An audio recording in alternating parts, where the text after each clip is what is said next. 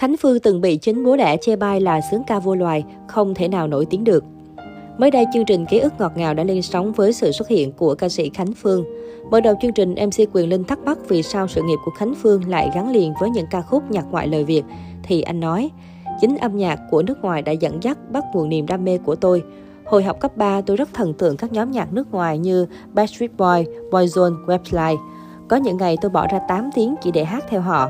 Tôi cứ hát theo rồi gào thét một mình trong phòng tới mức bố mẹ phải chạy vào hỏi có bị thần kinh, bệnh tật gì không. Lúc đó tôi hát nhiều lắm nhưng không ra gì cả. Âm vực của người nước ngoài rất rộng, hát cao vút còn giọng tôi thì trầm. Hồi đó tôi còn chưa mở giọng nên thấp lắm, không hát nổi. Nhưng chắc do gào nhiều quá nên sau đó lại hát ngon lành. Có thể nói những nhóm nhạc nước ngoài đã mang đến cho tôi nguồn cảm hứng âm nhạc lớn. Vì thế nên tôi từng nghĩ sẽ chỉ hát nhóm nếu theo đuổi niềm đam mê này chứ không hát solo. Thời gian đầu tôi cũng tự lập nhóm nhạc riêng.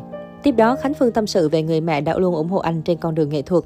Nguồn cảm hứng ca hát đến từ các nhóm nhạc nước ngoài, nhưng người đồng hành chia sẻ cùng tôi mọi khó khăn muộn phiền trên con đường nghệ thuật lại là mẹ. Khi nhóm nhạc của tôi tan rã, tôi từng nghĩ đến việc nghỉ hát để kinh doanh cùng gia đình. Tuy nhiên mẹ lại là người động viên tôi vững bước trên con đường đã chọn. Mẹ không chỉ là một người mẹ mà còn giống như một người bạn của tôi, một người tôi có thể chia sẻ những lúc buồn và thất vọng nhất.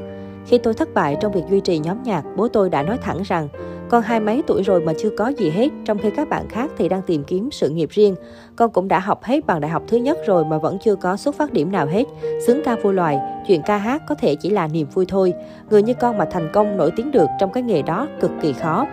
Những lời ba nói khiến tôi rất buồn, hiểu được nỗi buồn của tôi, mẹ đã trò chuyện và động viên rất nhiều. Có lần mẹ hỏi tôi, con còn đam mê ca hát lắm đúng không? Tôi đáp lại, thực sự con chưa nổi tiếng vì nhóm nhạc này cũng mới bắt đầu thôi.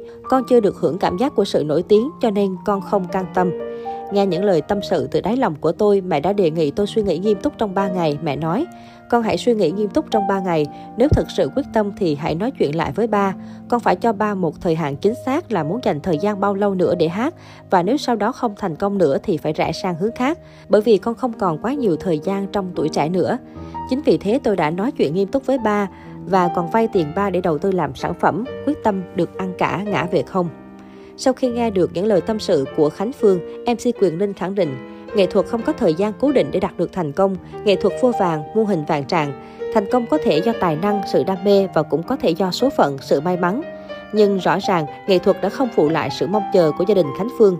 Cuối cùng thì Khánh Phương đã thực sự thành công trên con đường solo, gây dấu ấn trong lòng khán giả với nhiều ca khúc nổi tiếng.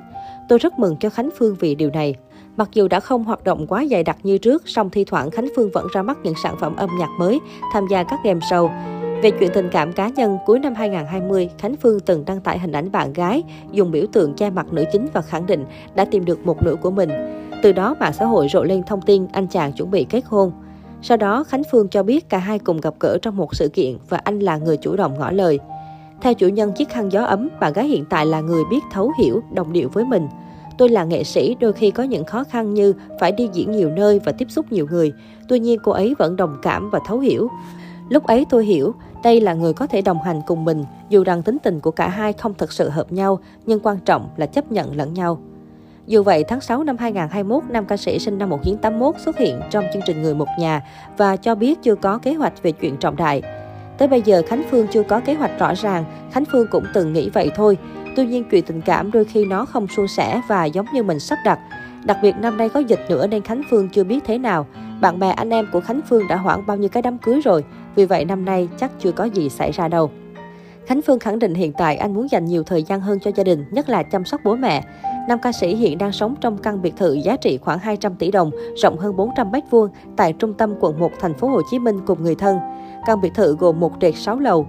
Ngoài dùng để ở, gia đình còn tận dụng biệt thự làm nơi kinh doanh khách sạn. Sau hơn 10 năm ca hát, Khánh Phương vẫn là nam ca sĩ được công chúng quý mến và nhớ đến bởi tài năng của mình.